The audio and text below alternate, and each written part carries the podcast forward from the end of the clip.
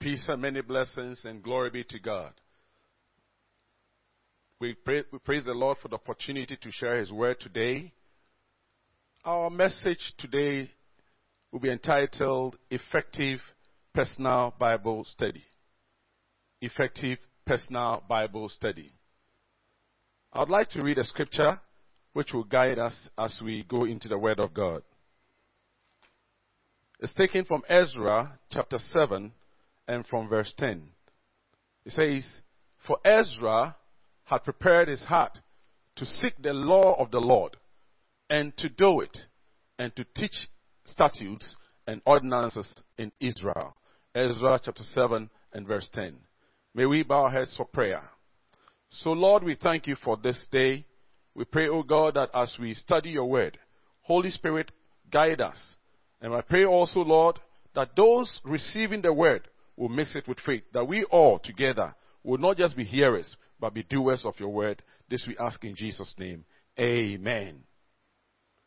Beloved, we are not in ordinary times. The scripture says in the book of Daniel, that when we are in such difficult times, it said that people that know the Lord, their God, they shall be strong and they will do exploits. I believe that for one to know how to live and to overcome the situation that we all find ourselves in, and in any such times, one needs to know the Lord personally. And knowing the Lord personally requires that we know the word of the Lord personally. The scripture also prophesies in the Old Testament that a time will come when they would not need another to teach them, but the Lord himself will teach them one-on-one. So it's very important for the child of God to have a personal knowledge of the Word of God and how to receive the Word of God, how to understand the Word of God, how to interpret the Word of God, how to apply the Word of God in their everyday lives. And the example of Ezra is great for all of us. In Ezra 7:10, as we've just read, he did a number of things. The scripture said he prepared his heart to seek the law of the Lord.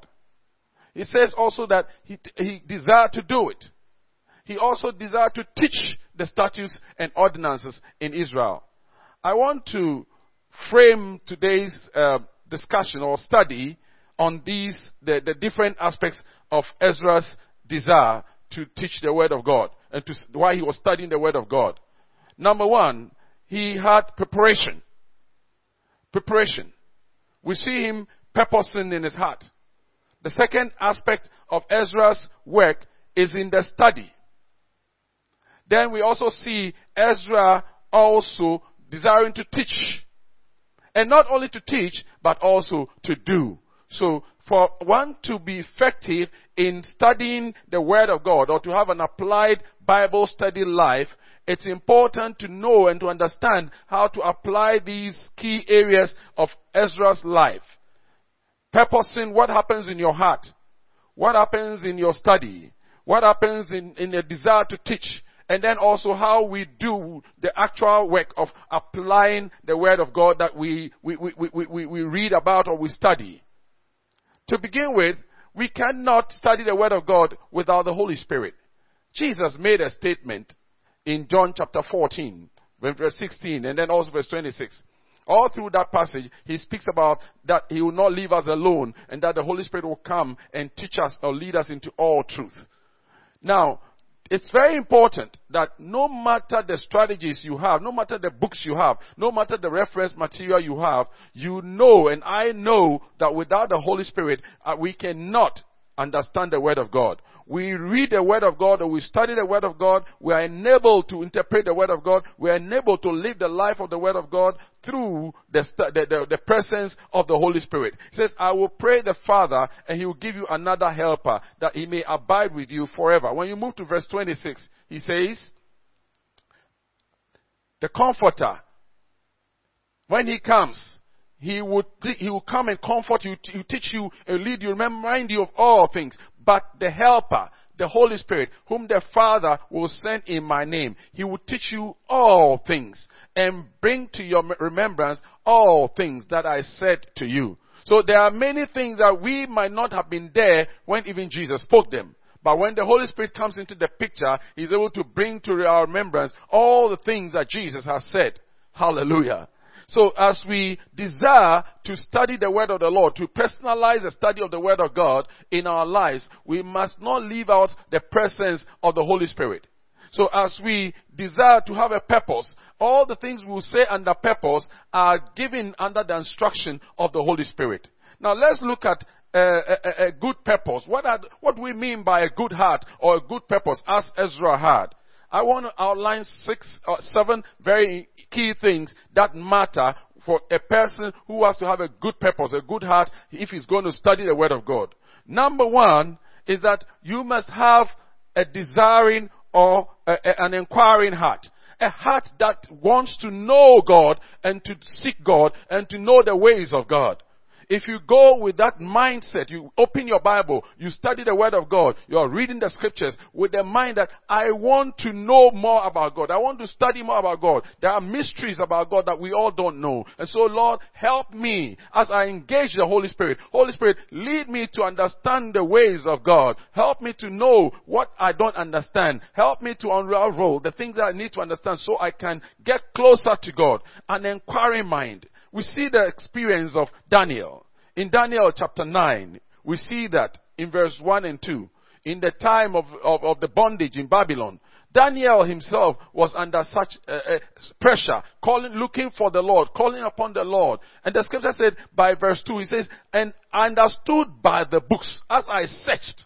As Daniel sought the books, as he looked into the books, he understood the ways of God. He had an inquiry mind. He wanted to know, why are the people of Israel still under bondage? Why are they still suffering? What is going on about their lives? As we go on in life, sometimes you go through a situation, maybe your marriage, maybe your business, maybe your church, maybe your spiritual maturity. You look at yourself and you say, why am I stagnant? Why am I not progressing? And then the Lord leads you to a psalm and says, oh, why art thou cast down, oh my soul? Then you realize that there's a scripture that also says that the Lord's hand is not shortened in Isaiah 59, that the Lord cannot reach out to you, or the Lord's ear is not blocked. So as you seek, as you ask questions about life and about situations and about the relationship with the Lord begins to lead you to areas that can address the problems that you are dealing with. So, number 1 is that if you want to study the Word of God in a meaningful way, you must have an inquiring mind. You must desire that I may know Him, like Paul said, and desire that I may understand the fellowship of His sufferings. That if you want to apply the Word of God, you must desire to know more about God. Hallelujah. The second thing is that many people do not enjoy and have a commitment to the Word of God because they don't have a heart of faith. When Ezra says he purposed in his heart, he had a heart of faith. Faith comes by hearing, and hearing the Word of God. Now, Hebrews 4:2 talks about this again. He says that though some people, when they heard the word, they did not work for them because they did not mix it with faith. So what it means is that their faith was already there. There was something waiting, and when the Word of God dropped, it mixed it. And then they were able to apply it. If you want the Word of God to work in your life, you want to enjoy studying the Word of God, be in readiness. When you say faith, is that have an expectation of hope. Believe that this word that I am receiving, this word that I'm reading, this word that I'm seeing, that I'm reading the lines, is about to change something in my life. It's about to get me closer to God. It's about to make me understand the ways of God. Then you are talking about a progressive or fruitful Bible study life. Your life of study becomes fruitful when you have an attitude of faith. Never read the Word of God in doubt. Never read the Word of God having fear. Read the Word of God just lackadaisical. Just being there and say, oh, well, they said I should have my quiet time. They said I should study the Bible, so I've just read it. No.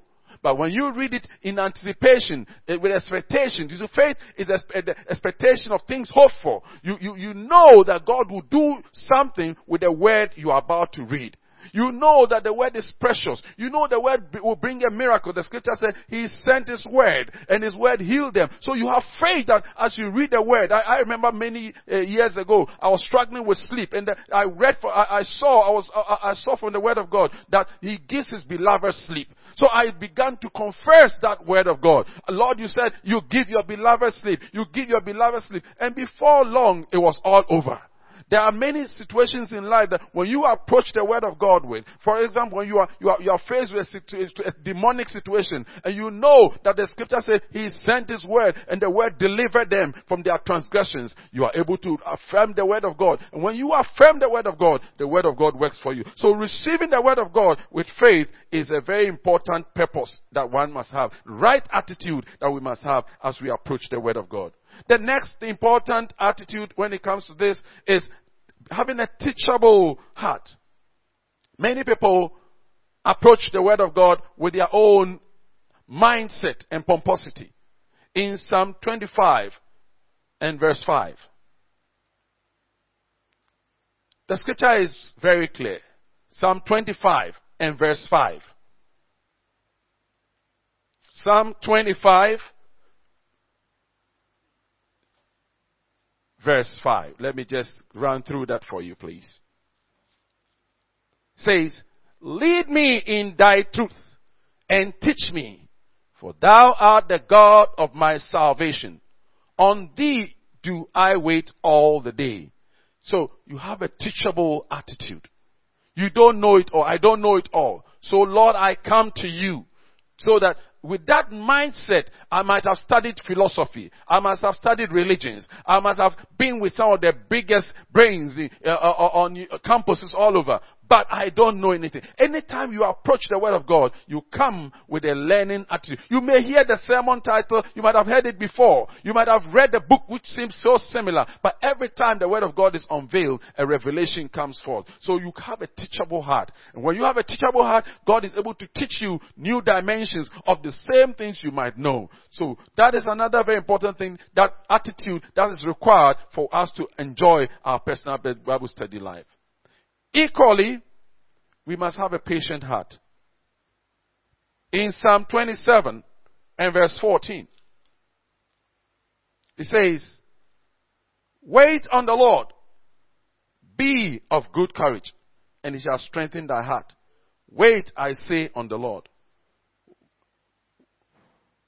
Waiting on the Lord is a way of a right attitude towards being ready to hear from God.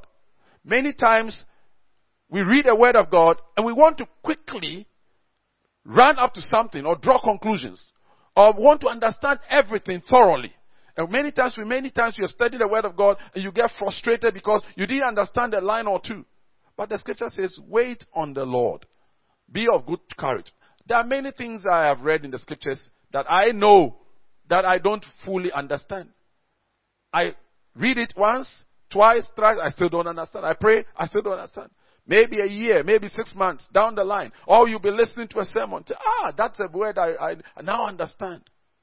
It means waiting on the Lord gives you a better understanding.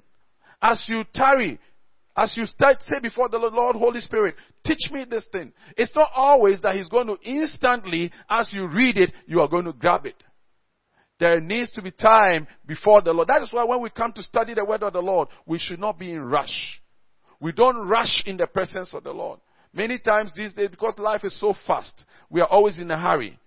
We are not able to wait upon the Lord, even in our daily quiet time, more so our devotional, personal study time. I urge you, make time to wait patiently on the Lord. Have a waiting and a patient heart. The next thing is that have a humble heart. In Proverbs 3, verse 5, he says we should trust in the Lord with all our might. Lean not on your own understanding, in all of your heart, and lean not on your own understanding. Many times we have understanding that we think we have, maybe from the background that we have. I hear people, for example, quote or misquote. They say, oh, the Bible says God helps those who help themselves. Well, it's not the Bible. Or cleanliness, the Bible says cleanliness is next to godliness. It's not in the Bible. So that's their own understanding. But there are things that are in the Bible about the way we ought to relate to our environment that you can refer to. The way we ought to take care, because the scripture is very clear about that. It says that which in the book of Genesis, where it says, be fruitful and multiply, replenish and subdue the earth. That's the scripture that deals with taking care of the environment and taking care of all that we have around us. So when you don't know, you have your own understanding. There are many people who have their own understanding about how to relate to pastors and how to relate to the church. Even offerings. Sometimes you realize that people say, oh, but Jesus said, don't show your offering to your, the next person. But Jesus didn't say so. Jesus said, when you are doing good, when you are helping the poor, don't go and make a loud mouth out of it. Because Jesus himself saw the woman who gave a little offering. In fact, in the scriptures, if you read the book of Acts, you see in chapter 4, towards the end there, Barnabas and others, they gave land and they gave other things. And it was recorded in the Bible. Many people who gave in the time of Solomon, it was recorded in the Bible. So God is not against maybe the church or official or somebody getting to know how much tithe or how much you have given. That is not the issue. It is about your attitude towards pride, towards showing off that God is speaking against. But because of this, there are many people who say, oh, I don't want anybody to know my money, so I will not tithe. That's your own understanding. Your understanding is low about the issue of tithing. You think, it's Old Testament. No, but you read the New Testament, you see tithes in it. So there are many things that people have their own understanding about. They have their own understanding about how pastors ought to run their lives. They have their own understanding about how the church ought to be governed. They have their own understanding about the way the Bible needs to be read. Maybe when you're going Bible, as for Bible, it's only when you are in trouble you approach the Bible. But if you have a better understanding of the word of God, you will realize, so you're humble enough to receive God's direction of understanding. You realize that you need the Bible in every situation. So you hear people say, oh, as for God and church, it's only for special occasions. When you are in trouble, you go to God. It's your own understanding. Your understanding is not right. So humble yourself, drop your understanding, and as you approach the word of God, be humble to receive the understanding that comes from God. Say amen. The next one is the diligent heart.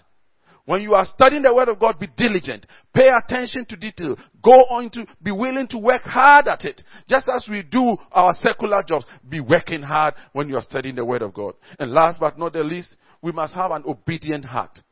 So, in all of these, all I'm saying in the first part is that when you are studying the word of God, have a good purpose. And having a good purpose, I'm saying have a desire, a right inquiring heart, have a heart of faith, have a teachable heart, have a patient heart, have a humble heart, have a diligent heart, and have an obedient heart. When you have this, then you are getting ready to connect to the Holy Spirit so that your Bible study life will be transformed. Now let's move on to the next statement by Ezra. He purposed in his heart to study the law of the Lord. Study. When the scripture talks about studying, it's not just reading. Studying involves observation. Studying involves interpretation. Studying involves paying attention to detail. So I'll mention 4 quick things that are important when it comes to studying the word of God. Number 1, you read.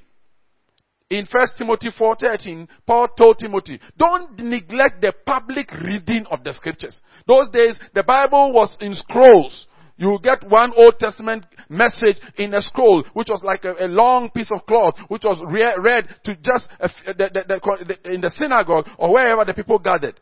But today we are fortunate. We have it on iPads. We have it on our phones. We have it everywhere. So yes, so instead of saying don't neglect the reading in public, we can say don't neglect the reading to yourself. Hallelujah. And Ezra and Nehemiah did this sort of thing. They read it, the scriptures, all the public reading. They read it. And the people heard it. But today, Ezra may not be there. Nehemiah may not be there. But you and I, he says, take your iPad, take your phone, take your paper Bible, take wherever the word of God is, and read it. Reading is one. But beyond the reading, the scripture goes on to say, study. 2 Timothy 2:15. Study. Study means that now begin to interrogate the things you are reading. Begin to pay attention. Begin to observe. Begin to interpret. Begin to digest and dissect. Ask questions. Probe yourself. See yourself in the mirror of God. And you see, many times people say, I don't know how to study the word of God. But we're able to study physics, we're able to study chemistry, we're able to study mathematics. And you see, when we don't understand, we look for the students who are very bright and we go to them. Sometimes people even pay their money. Sometimes on the campuses, people even cook for people so that they can teach them stuff. So if you really are diligent in the study, you will look for people who understand the Word of God better than you and humble yourself before them. And then they also help you to understand it. You look for material. You look for reference material. You look for chain reference material. You look for concordance. You look for the commentaries. You do your best. So studying, it takes a lot more work than just reading. Then beyond studying, we have meditation. You meditate on the Word of God when your mind is concentrated on the Scriptures. A few days ago, I was meditating on the Scripture in Acts chapter 2. And I was marveled. The word one accord on the day of Pentecost. It said, and they were all in one place with one accord. So then I realized, so it means that we can be in one place and not be in one accord. So I began to search the meaning of accord, agreement. Being together, being united in purpose, being united in goal, being united in what we are activity. So the word accord alone could take an hour or two of one's time. So when you are meditating, you are reflecting on you are dissecting detail. You are going precept upon precept, line upon line, and you are able to draw conclusions, and you are asking God probing questions, and you are interrogating the Holy Spirit, and the Holy Spirit is engaging you. That is meditation. You are in deep thought. You are not taking things light, so you are not interrupted by your normal thinking. Your own views don't matter. It's the mind of God that matters. Hallelujah. Joshua said, the Lord said to Joshua, this book of the law must not depart from you, in chapter 1 verse 8. But you must meditate upon it. It is meditation that is able to translate the things we know into our spirit. So that's why it is through the spirit that we prosper. When the word of God enters your spirit, then it becomes transformational.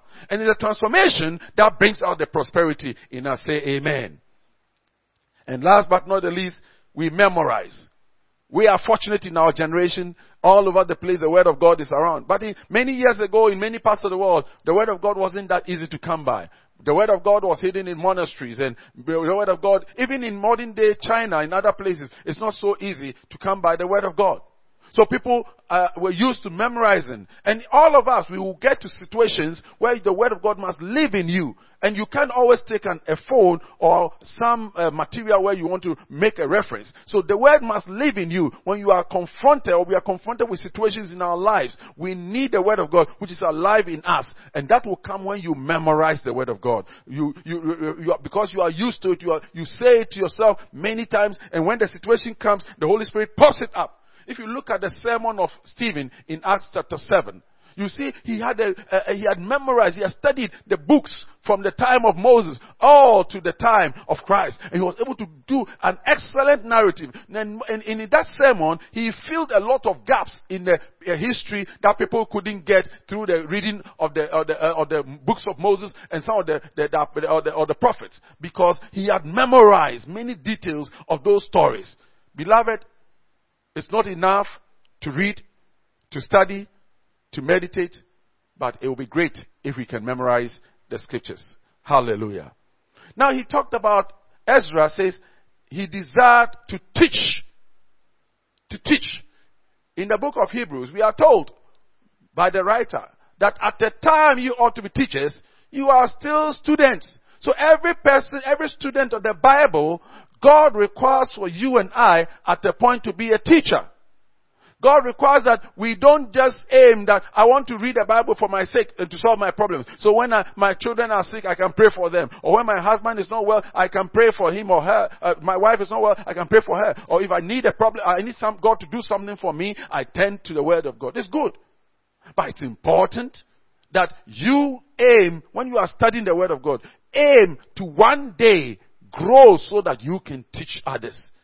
In 2 Timothy 2:2, we are told the same thing. Paul said, the things that I've committed to you, commit to others. They will teach others also. So we are being taught by the Holy Spirit. We are being taught by God so we can teach other people. So when you are studying, have a mind of a student who wants to be a teacher. Equally, have a mind of a student who wants to be a preacher. Because, you see, the scripture is also very clear that the word in you is what you preach in Romans 10 verse 8. The word is in your mouth, the word of life or faith that we preach. So when the word enters you, it should be processed to the point that you are able to also preach it boldly. You are able to declare it, the truth. When you declare it, then others will be set free. You have been set free. Jesus said, you freely have received, freely give. So when we have been taught, we teach others.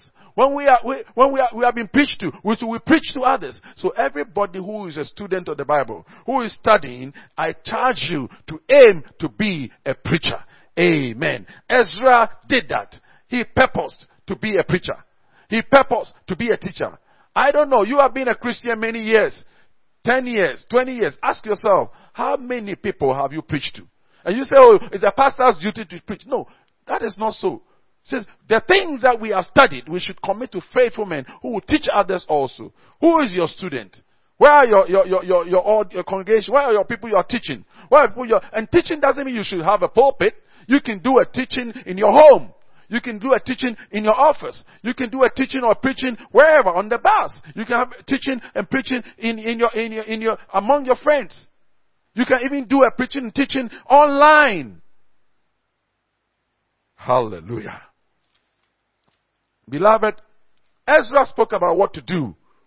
He says, I want to study the word of the Lord and not just to have it in my life, not just to teach it, but to do it. I want to do it. I want to do it. How do I do it? When we read 2 Timothy chapter 3 verse 16, the apostle gives us a guide. In 2 Timothy 3:16, it says, all scripture is given by inspiration of God and is profitable for doctrine, for reproof, for correction, for instruction in righteousness. I believe these lay a solid foundation for the things we can do with the scriptures. Number one, he says, profitability for doctrine.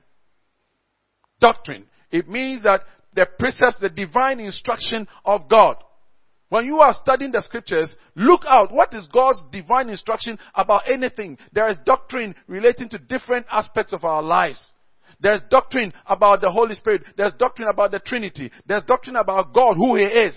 There's doctrine about the church. There's doctrine about the way the body of Christ ought to operate. There are different doctrine about the gifts of the Spirit. There are different doctrine. And the Bible teaches all of these. So when you are studying the Word of God and you are writing your notes and you are putting them down on your iPad or you're doing whatever you're doing, look out. What is God's position on this matter?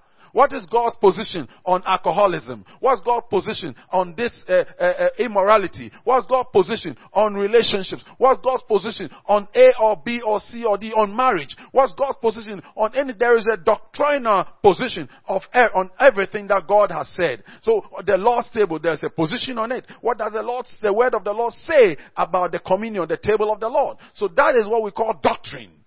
Then there is also reproof, or conviction of sin.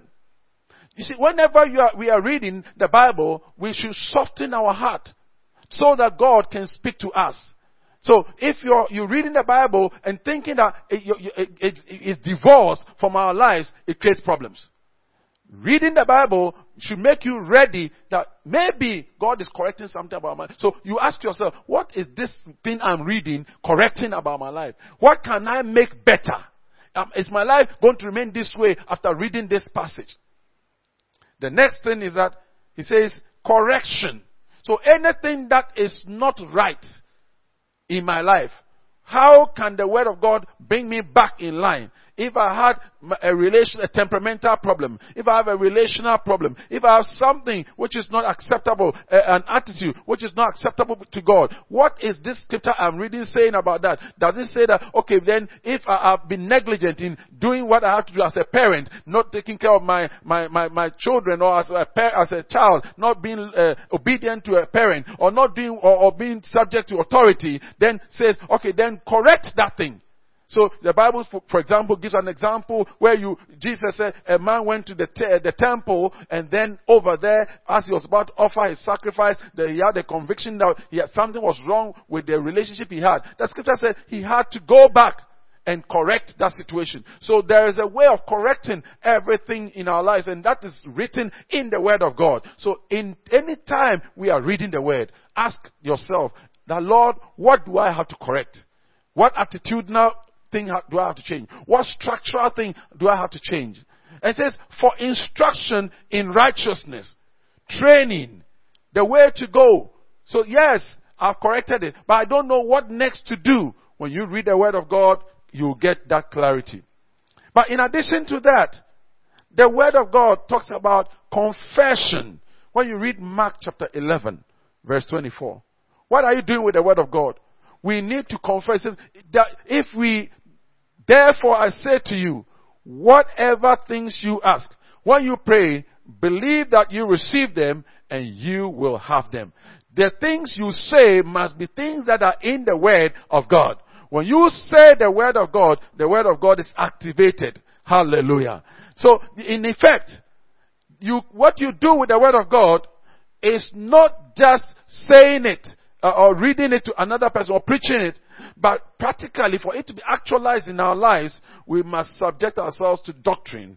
We must subject ourselves to conviction of the Holy Spirit. We must subject ourselves to the correction, and we must subject ourselves to training in righteousness. And then we must confess the Word of God. Speak the Word of God. Many times I remember as a younger Christian singing songs with the Word of God, and it brought such life and make the Word of God so real in one's life. When I remember there was one from 1 John 4:7-8. Beloved, let us love one another. For love is of God, and he that loveth not knoweth not God. And as you sing these songs out of these scriptures, it becomes part and parcel of you. Look for a scripture like the Psalm 23. You can sing it. When you sing it over and over and over, you can live that life. Your faith is strengthened as you make those confessions of faith. Hallelujah.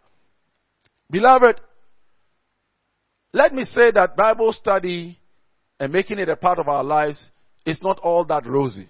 When Ezra was preaching and teaching and studying the Word, it wasn't easy for him. Nehemiah did not have it easy. But in our time too, people, we're not having it easy. We are buffeted by all kinds of things. Pressure is all over us.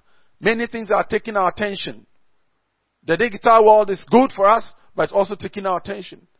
But I want to just mention three things that can significantly affect our attitude towards the Word of God. Number one is when you have an attitude of what I call the signboard attitude. When you are studying the Word of God, never imagine that you are studying it and you are remembering, oh, if Brother Kojo or Brother Sister Y was here, this is describing that one. And you yourself, you are hearing the Word of God from the pulpit or from wherever, you're studying from the Word of God, but all you are seeing and imagining are people's lives. When you do that, you are in trouble. The Word of God will never have a full effect. Secondly, when you read it and study it, because you have been asked to write an exam or present it, as we used to do in secondary school. So it becomes a religious education paper. When it's like that, it becomes a problem, either for preaching or teaching or for just, maybe I've been asked to lead a Bible study, Sunday school. So I have to make the notes. You have to make the notes. It's good. But more importantly, it is for your own good. Moses said to the people, in those days, I think Deuteronomy 32 verse 47, said, this word that you receive, it is your very lives. When you and I accept that the Word of God is our very lives, it makes a whole lot of difference to our approach. Do never sit down and say, oh, I'm doing it because of a duty. Never study the Word of God out of duty. I remember in those days, people would come from Scripture Union and others and ask, have you had your quiet time? At a point in time when you've been in the faith for 6 months and over, nobody needs to ask you whether you had your quiet time, you've had your Bible study, or you've studied, how many books have you read in the Bible? Back to back. How many times have you read the Bible? It's not necessary. You should know that the Word of God is life to you. Amen. And last but not the least, interpretation of the Word of God. we must avoid hyper spiritual interpretations of the word. What do you mean by, what do I mean by this? Many times, the word literally as it stands means what it says. Hallelujah. If the Holy Spirit wants to reveal something more to you, He will reveal it to you as you will keep inquiring. But there's a new move. There's a lot of people who look into the Bible and everything they say, God didn't mean what He said. He means something more. The more you put it into that, you put yourself into that situation. If you are not careful, you get into what we call syncretism, where you bring your cultural and personal experience interpretation. It becomes overloaded. You are not able to get the full meaning. Beloved, the Bible is a very good book for us all. It is the very word of God. It will help you.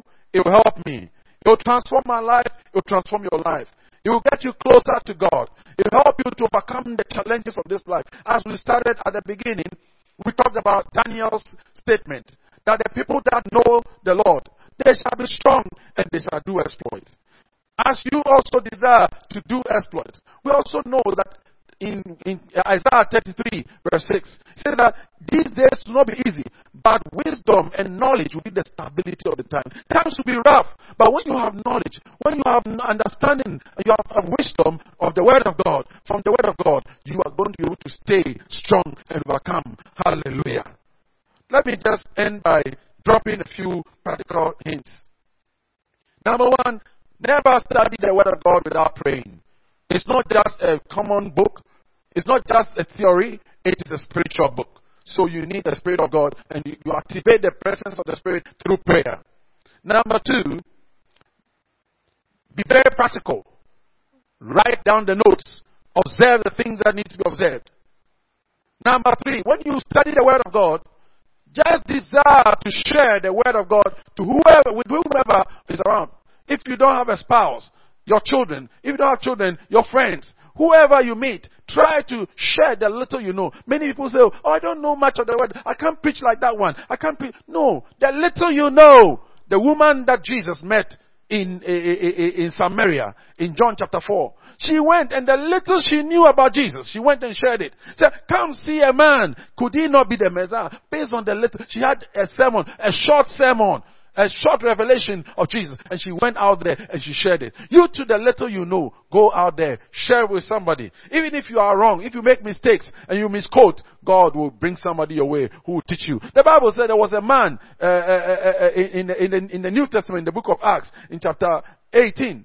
The man was called Apollos. The Bible said he knew only up to the gospel of John, up to John the Baptist. And yet he preached a powerful message. He was able to preach and he was teaching. Out of the little he knew. What do you know? Begin to share it. Don't say, I'm waiting till I become ordained as a pastor or I become a deacon or a Sunday school leader. And when you begin to teach the little you know, God will increase you. Last but one is question issues. When you read the Bible and you don't understand, question some issues. Question some issues. Ask people. Don't be skeptical, but question the issues. Why did this happen here? Be humble in your questioning. And God will bring you the right answers as you desire. Hallelujah. Beloved, I can't end without telling you that studying the Bible requires that you devote time. The enemy will like to steal your time. The devil comes not but to steal, to kill, and to destroy. But Jesus said, I have come that you might have life and have it more abundantly. Endeavor, fight to study the Word of God. Put in everything so you can study the Word of God. The devil will steal your time. He will try to divert your attention. Sometimes you say we are too busy or you are overstressed. This is not the time for Bible study. No. People say, oh, this issue I'm facing is not the Bible matter. Everything. The Bible, the Word of God is complete in every area of life. You are able to overcome every situation of life through the Word of God.